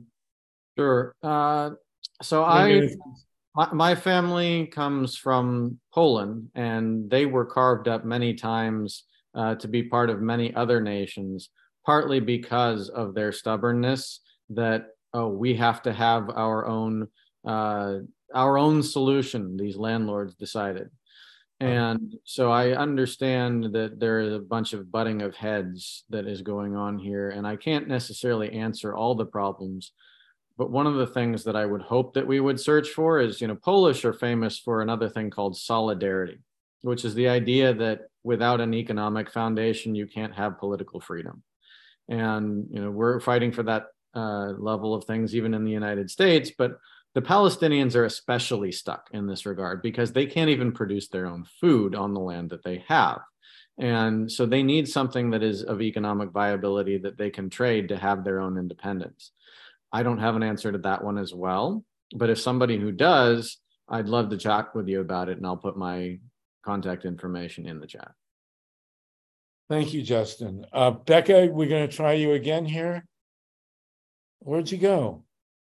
I'm here. Can you hear okay, me? Okay, good. Go ahead, please. Becca Calhoun, okay. three um, minutes, please.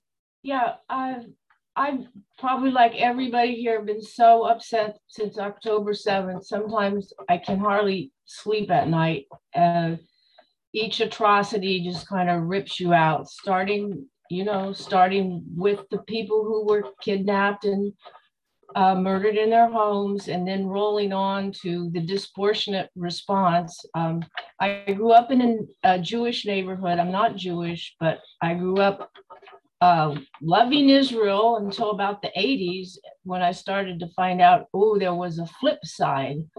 And then I studied and I realized it was a very difficult situation. I'm now a member of Jewish Voice for Peace because that's one of the ways I thought I can still be be mindful of my Jewish friends and neighbors. Some of them have uh, relatives in Israel and yet still work for a peaceful solution because there's a cycle.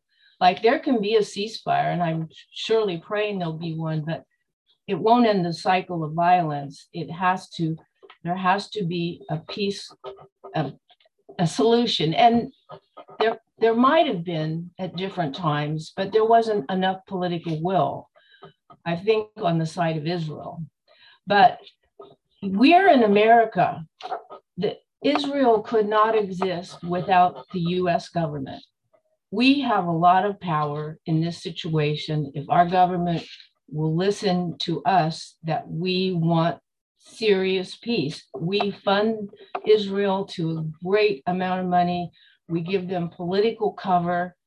The weapons that are being dropped right now, a lot, maybe not all of them, I don't know, are American made. So we have the power to, to turn this around. That's it. Thank you, Becca. Thank you. Um, Eric, Linda, and Mike. Um, is that all right? Mike, you good with this? Thank you for thank you for um, keeping. Yeah, I, I'm I'm trying to to order a few extra arms online so I can keep up with everything. But everything's going great, Sluggo. Thank you so much. All right, thank you, Eric, Linda, and then Mike. If you want to speak, uh, your your three minutes, uh, that that would be a good time for you. Uh, go ahead, Eric, and then Linda, please. Hey, um, I know that I don't know much about this controversy, and I know for sure um, that I'm not qualified to have an opinion about a lot of questions one state, two states, something like that. The idea of taking one entire session of this meeting um, and having someone who's passionately for a one state solution, someone who's passionately for a two state solution, but who's clearly way smarter than I am about this, um, maybe two, three different perspectives, but people who really like written books about it or something like, because it seems to me I'm listening to a lot of people who are not act, not not to this meeting. Like outside this meeting, I've been listening to a lot of people who clearly don't know more than I do, and have very strong opinions with basically no knowledge. It's pretty obvious. Um, so yeah, it would be it would be refreshing um, to actually get real education from people who spend their lives studying it. Thanks so much. I'm Eric. All right. Thank you. Thank you, Eric. I'm Linda Seeley. And then uh, Mike, I'll give you, if you want, your three minutes. And then Betty Kisilov. And we're at 344. So go ahead, uh, Linda Seeley, please. Thanks, Harvey. I, I, I just want to say one thing, which is I think we need to look at this through the lens of who who's getting rich doing this. That it's like so many people are being sacrificed for the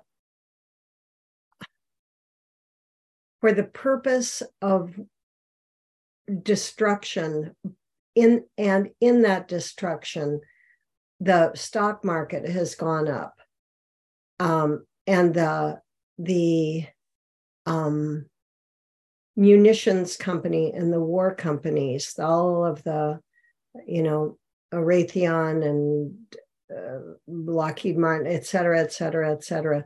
The same people that fuel our war machine are benefiting from this war in in Israel and um, Palestine and Gaza, and these and there's no. I, I don't know. We need a ceasefire. I think the people of the U.S. have to rise up. We're the ones who are funding it, um, along with the uh, um, along with Iran, I think, that it's not, it's just like using human beings as sacrificial uh, lambs for the purpose of enriching somebody's pocketbook and keeping us at odds with each other.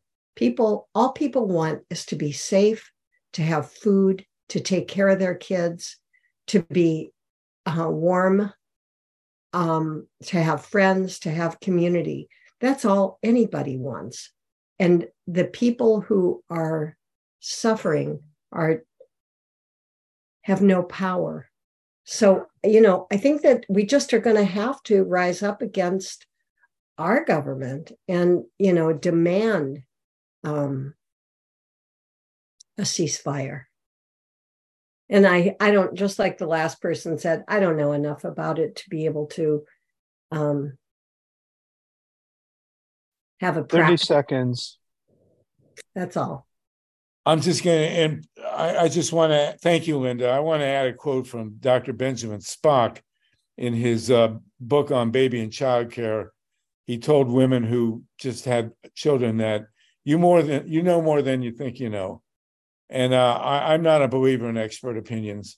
Uh, I, I mean, I am to a certain extent, but I'm a believer in what comes from your heart, Eric and and Linda and everybody else is of equal value. So don't think you know don't know enough uh, to have an opinion on this. For God's sakes, um, Mike, did you want to speak your piece, Mike Mike Hersh? Yeah, thank you, Sluggo, and I deeply appreciate all the views that people have expressed just now. Um, we're all entitled to our opinion. We all have morality and ethics. We're all very well informed people in various fields, and we all have wisdom to bring to bear. And I think that one thing we all agree on is that the killing has got to stop immediately, and then the talking needs to begin to move towards a resolution. And I'd like to share in the chat a link to a congressional resolution that um, Congresswoman Rashida Tlaib, who is herself a Palestinian, has brought forth in Congress. And you can click on this link and you can help support her effort to educate her colleagues in Congress um, who have a long way to go to understanding and feeling compassion for the Palestinian people who had their nation stolen away from them. So please, if you would go into the chat and click on that link to support the congressional resolution for a ceasefire. There's more information at that link, but we really need everybody we can on that. If you can copy that link and share it with all your friends on social media, email, however you need to get it out there, because we need a groundswell. We need the American people to tell the US Congress that we will not have this done in our name, that the fighting needs to end and the peacemaking needs to begin. And um, again, thank you, Sluggo, for doing this. Thank you for all the participants who've been incredibly thoughtful, respectful, and kind, because that's how we're going to get to peace. And I think that this is a um, just a great example of how people can come together and speak rationally and respectfully. So thank you, everybody. Thank you, Sluggo. Thank you. Thank you. Uh, so we have um, It's now 3:50 California time. We have Betty Kisilov. Uh, we have room for two or three more, two more. Um, uh, otherwise, we'll shut it down. Mike's done a beautiful job with Mila of engineering this. We appreciate it. Um, uh, go ahead, Betty, please. Hi. Anybody else time to raise your hand, please? Yes. Can you hear me? Yes, we can. Yes. Hello. Um, I I um, think the phrase that Linda used in talking about we, need to look through um, all this th- through a different lens, and I think ultimately, both Israel, the Palestinians, and everyone on this planet um, has to look through the lens of, for example, in the state of uh, in the Middle East, um, Israel says the land belongs to us. The Palestinians say the land belongs to us. When ultimately we all belong to the land.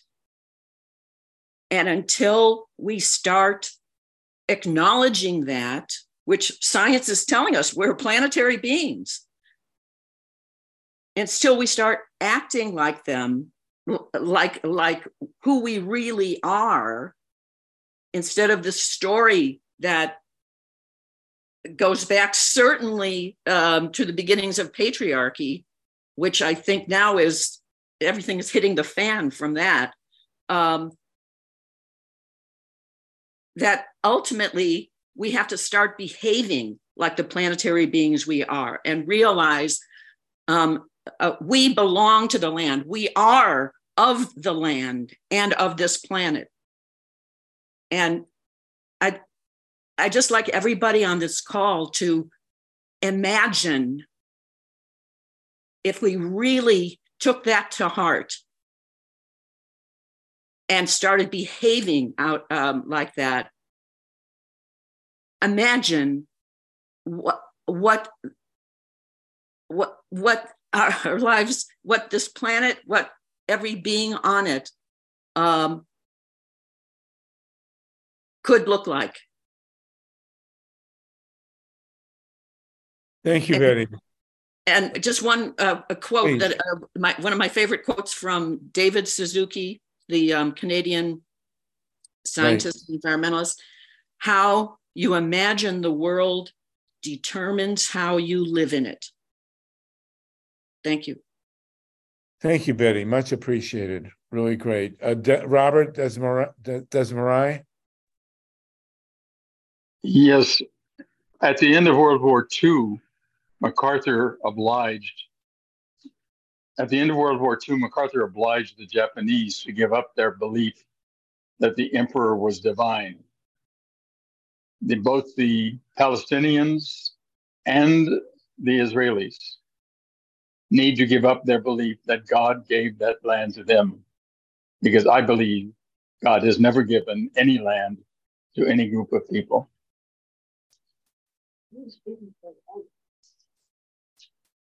Well, thank you for that, uh, uh, Robert. Uh, does anyone else want to speak? We're at 353. Um, uh, I will throw in uh, the one solution I uh, ever offered. I never discussed Palestine and Israel if I can avoid it, but I suggested a Lysistrata strategy. You, you mentioned, um, Betty, that the, the men, I am of the firm belief that the men are responsible and that the most important transition going on in the world is the transition of the power from men to women.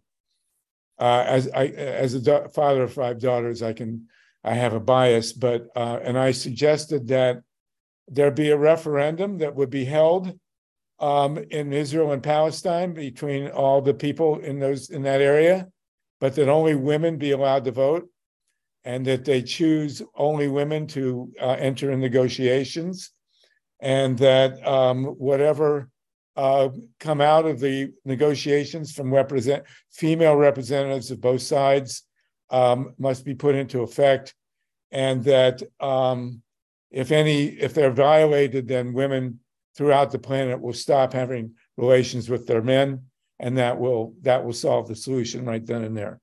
Um, uh, so I, I was I'm actually very serious about that, but what can I tell you? But I do believe ultimately this is a male problem, and that it, it is a. Uh, you'll notice all the leaders here uh, are men, and um, that's got to stop. Um, um, anyway, I see two hands. It's three fifty-five. Uh, go ahead, Vinnie and Lynn, um, please. One quick question: Would that include Margaret Thatcher and Hillary Clinton? Yeah, it would, but it would also cl- include um, Angela Merkel and the former prime minister of. But this would be only Israelis and pa- pa- Palestinians, and only women could vote. Well, Harvey, from your lips to dog's ears. There you go. well, anyway, okay, Lynn, go ahead. I don't want to get yeah. I just wanted to make a response to Robert Desmarais, uh, who said that uh, he thought that Creator didn't give any land to anybody on a permanent basis. Um, it basically says that straight up in the Torah. You know, at a certain point, Creator says, you know, since the land is mine, I consider you to be, and this is the Aryeh Kaplan translation, by the way, I consider you to be alien residents and settlers as far as I'm concerned, just so as you all know. Okay, thank you for that, Lynn. Uh, Steve Kaiser, you haven't spoken, and then we'll go back to Dorothy, and I think we'll be done. Anybody else want to get a word? In? Raise your hand, just, please. Just want to mention, Harvey, you're uh, describing the plot of an ancient Greek play called Yeah, that's why I got it. Yeah, it's like by the start, okay. Aristophanes, and Yes. that's where the women women collaborate uh, not to have anything to do with their men unless they stop fighting the Peloponnesian War. Right. All I right. wish it had happened. The Peloponnesian War was awful, but they, they in the play they succeed. Well, in the play, right? Uh, on television, it's a happy ending. Yeah. Thank you. There you go. Thank you for that. Um, uh, Dorothy, then Dennis. De- Dorothy Reik, are you on unmuted? We always have trouble with unmuting you. And Dennis, I'll go ahead and unmute you. And then I think we're going to be done. Go ahead, Dorothy. Here I go. Here I go. Um, so that play was Lysistrata, by the way. Um, I would just say, watch out for um, Golda Meir was no saint, and Tzipi Livni is the one who said that all Palestinian children were snakes and they should be annihilated. So you know, we're no angels as women. We're just quieter about it. Uh, You can't- I think, you're, I think you're angels, but I have five daughters. What can I tell you? Yeah, well, they're, they're your daughters, so they they're different. Okay, thank you, Dorothy. Uh, Dennis, and then anybody else um, going, going, gone? We're three Thank you. fifty-eight. Thank you, Harm. Go ahead, Dennis. Thank you. This has been sane and beautiful. Thank you for doing this. I just want to invite people to Flashpoints tonight. We're going to have Dima Shiabi. Uh, she's an extraordinary poet. She's a Palestinian poet, and she's got 30 relatives in the Gaza Strip now, ducking the bombs. So she's going to talk about her, you know, trying to speak with different people in her family, and she's going to read some poetry. Uh, I think it'll be pretty beautiful. She's quite powerful. So Dennis's show is Flashpoints. It's a KPFA, and um, um, I'm going to wish for peace for God's sakes. Um, um, and the shutdown of Diablo, what is shut, we need to keep it shut, and a peace of Pacifica for God's sakes. And uh, well, this is the first time I approached an hour on. Thank you, Dennis. Is there more you want to say? Your hand is still up. I'm good. No, no. Okay. Uh, this is the first time I've approached a um, an hour on our Greek calls with trepidation, but I am deeply moved and uh, barely able to speak. so thank you, everybody. See you next week. And let's hope that there is peace when we come together in a week. Take care. No war. Thank you no- so much, everybody. And Thank uh, you, if Mike. can- Thank you, Mila, for, for engineering. We really appreciate it.